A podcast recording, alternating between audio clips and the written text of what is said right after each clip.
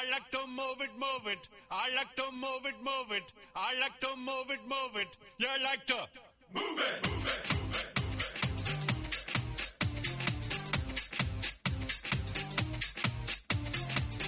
All girls all over the world. Original King Julian for the casement. 핫하고 도발적인 그녀 이야기 신현주의 핫도그 You move it nice and sweet and sassy, alright? Woman, you cute,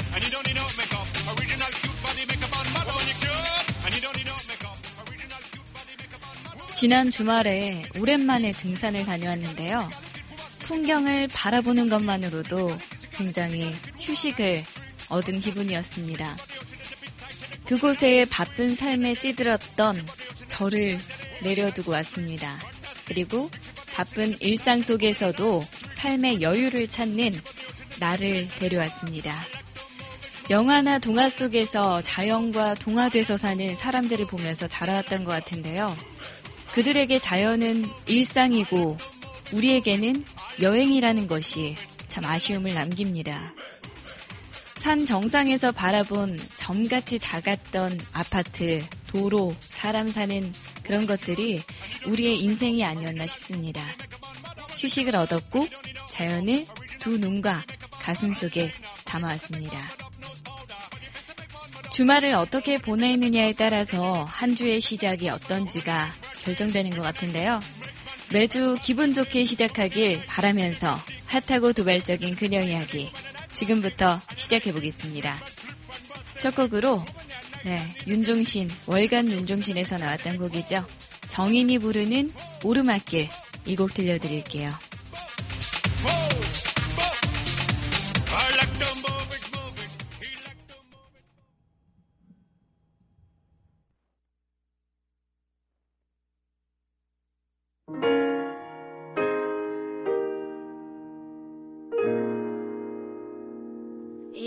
이제부터 웃음기 사라질 거야 가파른 이 길을 좀 봐.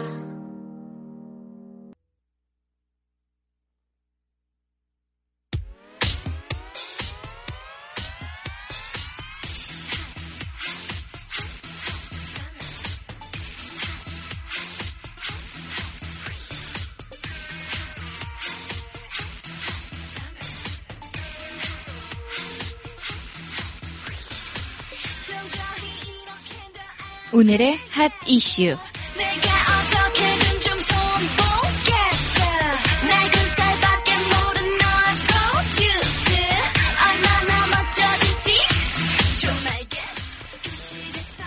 카드 사용 명세서 귀찮더라도 잘 살펴보셔야 될 것 같습니다. 내가 가입했다는 사실조차 모르는 카드 부가 상품 수수료가 통장에서 매달 빠져나가는 경우가 생각보다 많다고 하는데요. 주부 성모 씨는 최근 카드 명세서를 살펴보다가 쓰지도 않은 돈이 빠져나간 걸 발견했습니다. 수수료 명목은 이름도 생소한 채무 면제, 유예 보험 상품. 매달 카드 사용 대금의 0.4%가량을 떼어갔는데요. 3년 전에 텔레마케터와 통화하다가 동의를 하지 않았는데도 이 상품에 가입된 것으로 확인됐습니다. 매달 1,000원, 2,000원 정도의 작은 돈이라서 발견하지 못한 채 이렇게 3년이라는 시간이 흘러버린 거지요.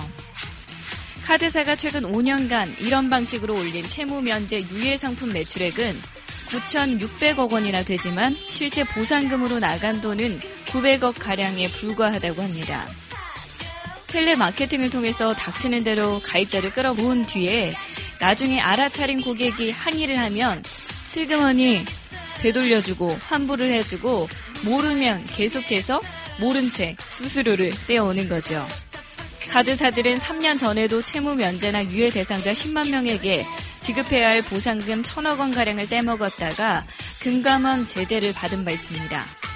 네, 이렇게 서민들, 국민들 상대로 푼돈을 챙겨서 모아 모아 보니 굉장히 커다란 돈이 됐는데요. 이렇게 받아 먹으니까 좋으신지요? 천원, 이천원이 모여서 큰 돈이 됩니다. 여러분, 명세서 꼭 확인하세요.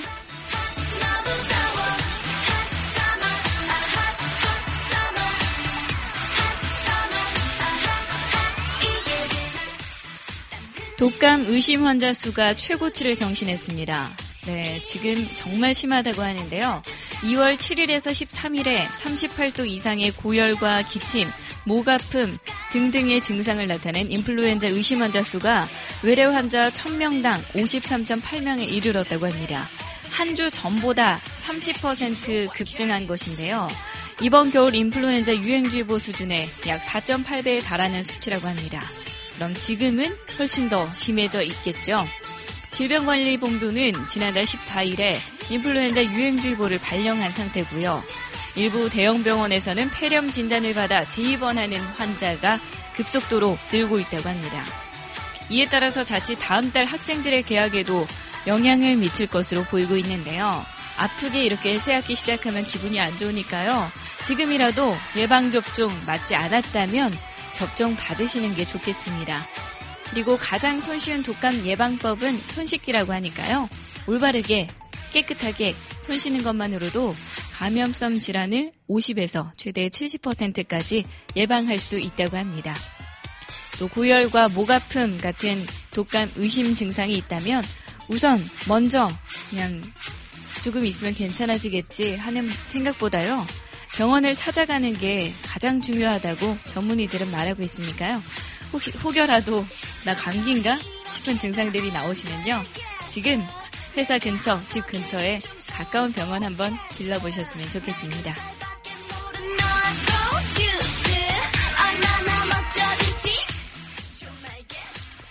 노래 한 곡 듣고 오셔서 핫 이슈 소식 이어가 보겠습니다.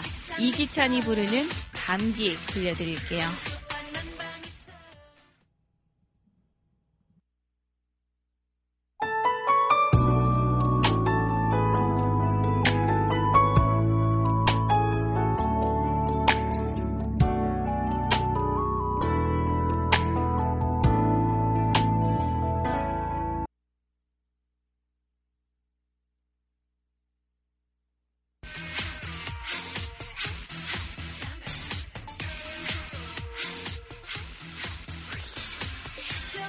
라오스에서 교통사고가 발생해서 우리 한국인이 최소 4명이 사망한 것으로 전해지고 있는데요. 어제 21일 라오스 수도의 비엔티안 북부의 까시 지역에서 승합차와 관광버스가 충돌해서 승합차에 타고 있던 한국인이 최소 4명 사망하고 2명이 부상했다고 합니다. 외교부 당국자에 따르면 현지 시간으로 이날 오전에 우리 국민 6명을 태운 미니버스가 맞은편에서 오던 버스와 충돌하는 사고가 발생했다고 하는데요. 주 라오스 한국 대사관이 현재까지 파악한 바에 따르면 미니버스에 타고 있던 우리 국민 4명이 숨졌고 사망자는 60대 여성 1명과 50대 여성 2명, 50대 남성 1명이라고 설명했습니다. 사망자 중에는 자매도 있던 것으로 알려져서 안타까움을 더하고 있는데요. 부상자 2명은 60대 여성 1명과 50대 남성 1분이셨다고 합니다. 네, 이 피해자들은 불교 신자로 라오스에 봉사활동을 하고 관광에 나섰고요. 산악지대에 있는 사고 도로는 왕복 2차 도로로 평소에도 이 사고 위험이 굉장히 높은 곳이라고 알려져 있다고 합니다. 네. 우리 그 꽃보다 청춘을 통해서 이 라오스가 또 관광하고 싶은 도시로 급부상하고 있는 가운데 이렇게 우리 국민 네 분이 사망한 소식이 전해지고 있는데요. 어딜 가든 위험한 지역에서는 또 더 조심하고 하셔야 될 것 같습니다. 어찌됐든 삼가 고인의 명복을 빕니다.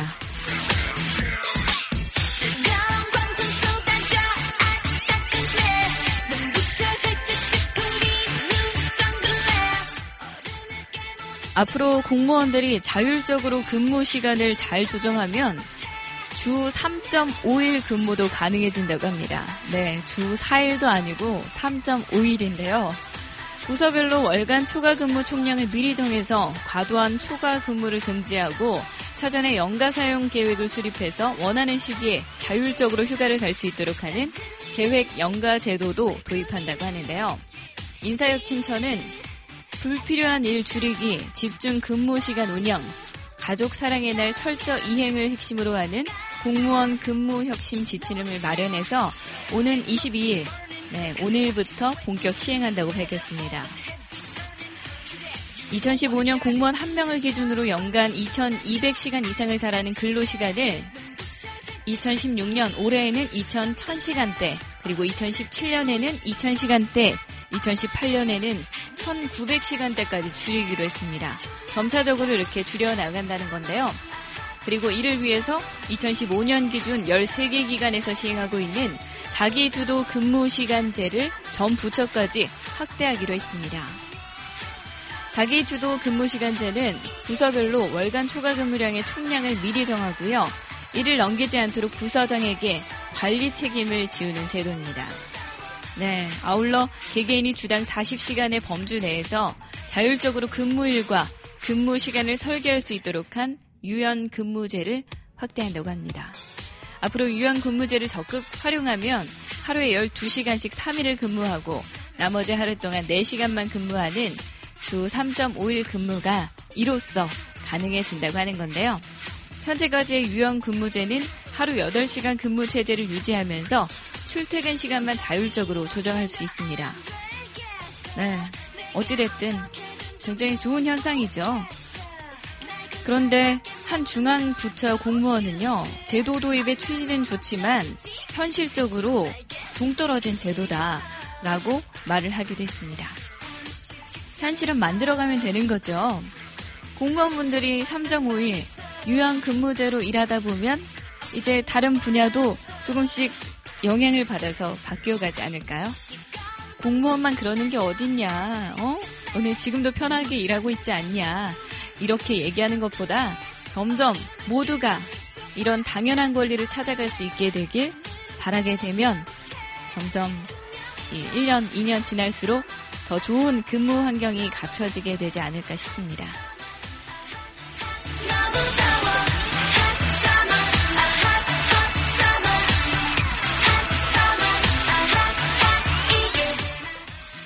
핫 이슈 소식 여기까지 전해드리면서 김유나가 부르는 길 들려드릴게요.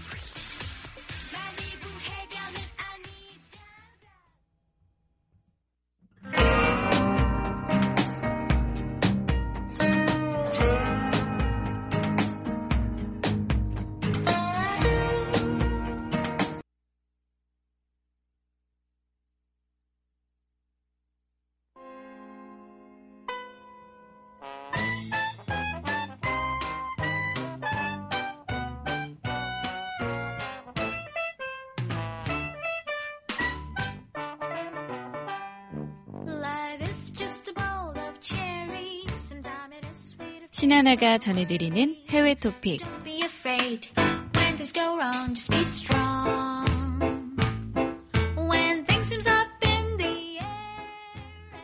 무려 3,000km에 달하는 길고 긴 피신 행렬 중에서 이라크 난민 가족과 생이별한 고양이가 결국 꿈에 그리던 주인을 만났다고 합니다. 가족과 함께 고향 이라크를 떠났던 난민 고양이 컹쿠 씨가 지난 18일에 노르웨이에서 주인 품에 다시 안겼다고 하는데요. 한편의 드라마 같은 이 사연은 지난해 연말까지 거슬러 올라가야 한다고 합니다. 당시 이라크 모술에 거주했던 신원이 알려지지 않은 한 가족과 고양이 컹쿠 씨는 IS를 피해서 피신 행렬에 올랐다고 합니다. 보통의 난민들처럼 이들의 고행은 말로 다 표현하지 못할 정도로 고통의 연속이었다고 하는데요. IS를 피해서 터키를 가로지른 가족들은 모두 지중해를 건너서 그리스 동부의 레스보스 섬에 도착하는데 성공했습니다. 무사히 유럽에 첫 발을 내딛었는데 수많은 난민들과 섞여 있던 터라 이 놀란 컹쿠시가 홀로 낙오된 것입니다. 결국 컹쿠시를 찾지 못한 가족들은 다시 유럽의 정착지를 찾아 떠났으나 컹쿠시는 졸지에 주인 없는 길고양이 신세가 돼버렸죠. 먹을 것도 제대로 구하지 못해서 굶어 죽을 판이었던 컹쿠시를 구해준 게 바로 지역 어부였다고 합니다. 그리고 자원봉사자들에게 이 고양이 컹쿠시를 인도해서 이 자원봉사 단체 측에서는 페이스북에 컹쿠시의 주인을 찾는데 나서버린 거죠. 그래서 컹쿠시의 주인 찾기에 나서준 거죠. 사람들의 전쟁에 피해봤던 고양이가 다시 사람들에게 도움을 받아서 그런 역설적인 상황이 펼쳐진 거죠. 그렇게 해서 영화 같은 기적이 벌어진 게 바로 최근의 일이었습니다. 페이스북을 통해서 노르웨이에서 신고가 들어왔고요. 스카이프를 통해서 얼굴을 본 가족들이 컹쿠 씨를 확인하게 된 겁니다. 그래서 지난주에 컹쿠 씨와 가족들은 노르웨이에서 다시금 상봉을 했다고 합니다. 고향에서 3,000km 떨어진 곳에서 가족과 다시 만난 기분이 어땠을까요? 결국엔 어떻게든 만나게 돼 있는 것 같습니다. 고양이 컹크 씨와 가족분들 부디 잘 정착하시고요. 잘 적응하셨으면 좋겠습니다. 행복하게 이 노르웨이에서 새 삶을 사시길 바랍니다.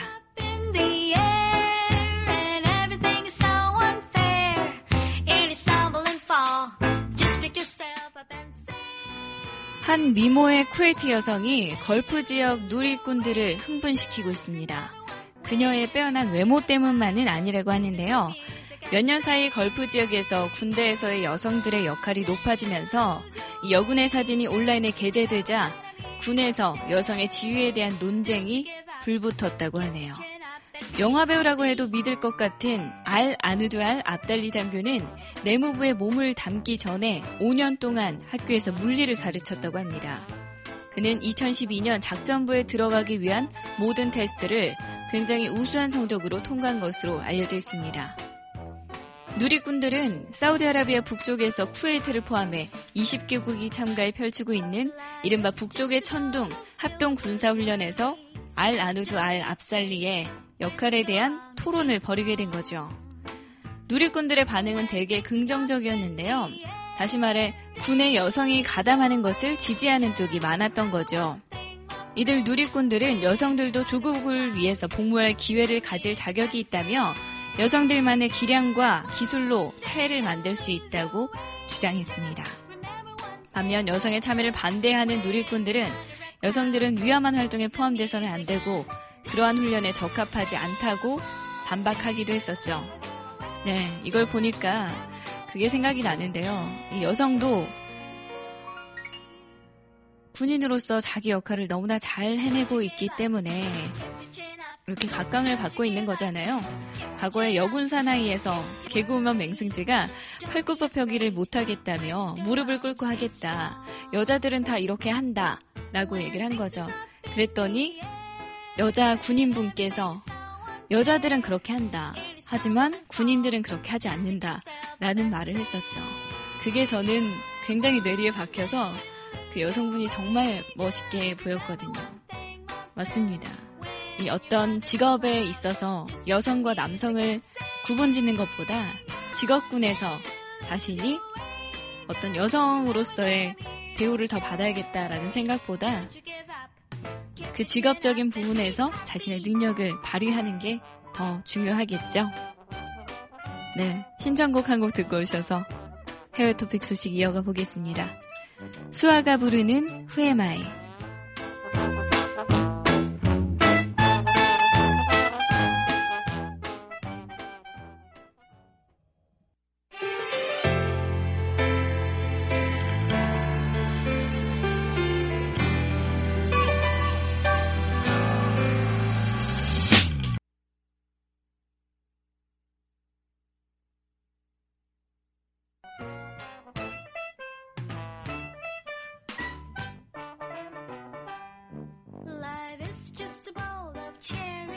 아버지를 제치고 영국 국민이 가장 사랑하는 왕족으로 떠오른 윌리엄 왕세손이 불과 10년 사이에 급격한 탈모가 진행돼서 현재 언론들의 관심을 독차지하고 있습니다. 최근 윌리엄 왕세손은 자신이 복무했던 영국 공군 부대가 위치한 웨일스 앵글시 섬을 찾아서 옛 동료들과 재회의 시간을 가졌는데요. 이날 함께 자리를 빛낸 케이트 미들턴 왕세손비는 붉은색 트렌치 코트에 검은색 모자로 패션 감각을 뽐냈습니다. 특히 조지 왕자와 샬롯 공주 두 아이를 출산했다고는 믿을 수 없는 그런 완벽한 몸매로 주위의 시선을 한 몸에 받았죠. 반면 남편인 윌리엄 왕세손은 부쩍 심해진 탈모로 눈길을 끌었는데요. 한국 나이로는 35세에 불과한 그는 최근 들어서 이마 위쪽 부분의 탈모가 심해지기 시작했고요. 이날 현장에서는 특히 정수리 주변의 두피가 모두 드러날 정도로 탈모가 진행됐다는 사실을 확인할 수 있었습니다. 당시 왕세손 부부를 맞이하는 행사에서는 군복무를 함께했던 조종자, 조종사 릭 마빙도 참석했는데 윌리엄 왕세손과의 이 재회에 대해서 다시 만나게 돼서 너무 기쁘다. 머리카락을 더 많이 잃은 것 말고는 변한 게 하나도 없다. 우리는 함께 늙어가고 있다. 라는 농담을 던질 정도였습니다. 우리나라에서라면 절대 던질 수 없는 그런 농담이겠죠. 그런데 이 윌리엄 왕세손은 그의 농담에 매우 즐거워하면서 불쾌한 반응은 전혀 보이지 않았다고 합니다. 사실 그의 탈모 증상은 나이에 비해서 매우 심각한 수준이라고 하는데요. 네, 한 언론은 11년 전인 2005년과 현재 윌리엄 왕세손의 모습을 비교한 사진을 게재하기도 했습니다. 네, 너무 잔인하네요, 이거. 이번에 공개된 모습은 불과 한 달여 전인 지난달 왕세손비와 잉글랜드 노폭주 북서부의 한 교회를 찾았을 때보다 더 심해진 모습이라고 하는데요. 네, 이건 유전 때문인 것으로 알려져 있습니다. 실제로 윌리엄의 아버지인 찰스 왕세자는 아들의 결혼식 축하연에서 윌리엄의 대머리는 유전 때문이다 라고 해명을 했을 정도니까요. 윌리엄 왕세손의 입장에서는 탈모, 뭐 이런 개인적인 것들이 네, 프라이버시고 굉장히 상처가 될 수도 있는 이런 부분들이 일거수 일투족 자국 국민에게 그리고 전 세계 국민들에게 고스란히 노출되는 이런 상황들이 부담스러울 수 있겠는데요. 하지만 이것은 어찌됐든 간에 그가 영국 국민들 그리고 전 세계에서 얼마나 인기가 높은지를 반영하는 증거라고 볼 수도 있습니다. 영국 왕위 계승 서열 2위인 윌리엄 왕세서는 직업이 왕세자인 아버지 찰스보다 호감도가 더 높아서 엘리자베스 여왕 다음으로 왕위를 이어야 한다라는 목소리도 있을 정도라고 합니다. 아유, 탈모면 어떻습니까? 네, 왕세손인데 이렇게 무슨 소용이 있겠어요? 어찌됐든 이런 농담에도 웃어 넘길 수 있는 이런 마음의 넓음, 풍요로움이 참 부럽습니다.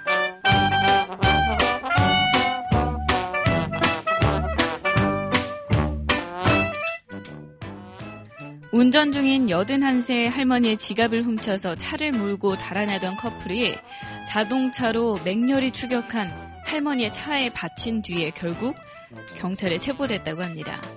미국 펜실베니아주 마운트 포노코 지역에 거주하는 올해 만 81세의 여성인 앨리스 마키아는 지난 16일에 자신이 운전하던 차로 한 쌍의 남녀 커플이 다가오자 아무 생각 없이 자동차 창문을 내리셨다고 합니다. 순간 이 커플은 마키아가 가지고 있던 현금이 든 지갑을 날쌔게 낚아챈 다음에 자신들이 타고 온 차를 몰고 황급히 도주했다고 하는데요. 난데없이 지갑을 뺏긴 이 마키아 할머니는 이내 정신을 차리고 네, 도주한 커플 차량을 바로 쫓아가서 들이박는 영화의 한 장면을 연출하셨다고 합니다. 엄청난 노익장을 과시한 마키아를 피해서 이 커플은 간신히 차를 인근 상점의 주차장으로 숨겼다고 하는데요. 곧 출동한 경찰에 의해서 체포되고 말았습니다. 네, 할머니 너무 멋지시죠? 그래도 다음에는 이렇게 위험한 일이 있을 수도 있으니까요. 경찰에 맡기시는 것도 좋을 것 같습니다. 어찌됐든 할머니는 굉장히 유명해지셨고요. 어, 일약 스타덤에 오르셨다고 합니다. 해외 토픽 소식 여기까지 전달해 드리고, 네, 노래 한 곡 듣고 오셔서 핫도그 뮤직 들려드릴게요. 아델이 부르는 When We Are Young 이 곡 함께 듣고 오시죠.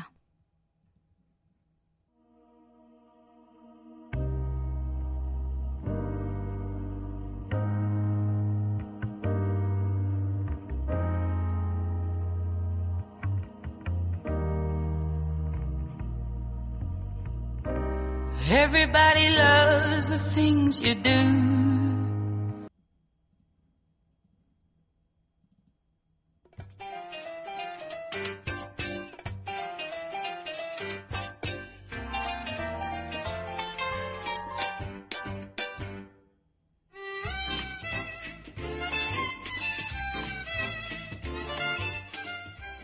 핫도그 뮤직.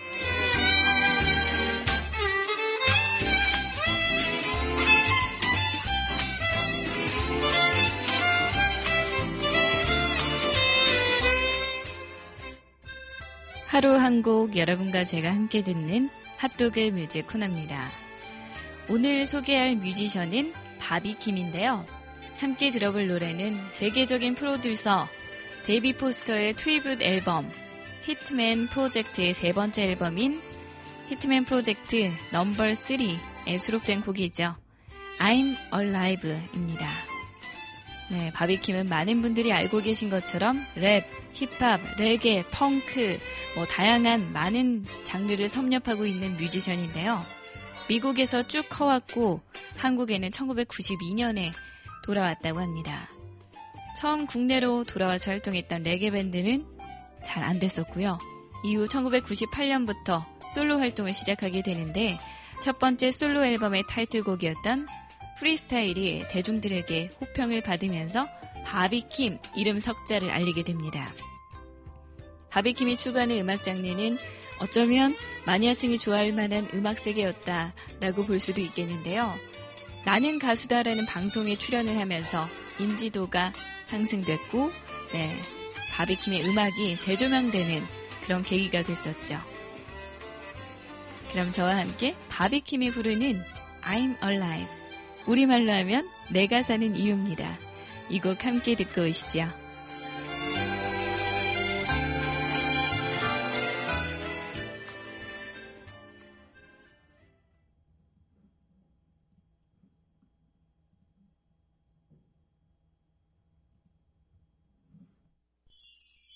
수많은 말이 한심한 가슴엔 공허한 망 쌓이고 주위를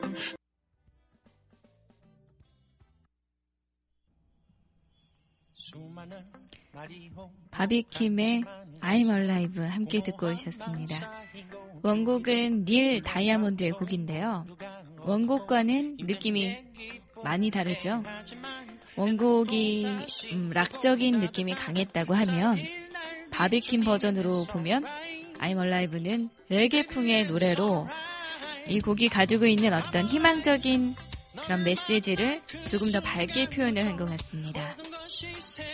데이비 포스터 tribute 앨범에 수록된 I'm Alive 이 곡 들으시면서 희망 가지고 힘내셨으면 합니다.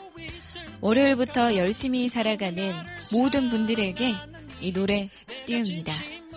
저는 내일 여러분 다시 만나러 올게요. 내일 다시 만나요. 꼭이요. 도시의 밤은 화려하지만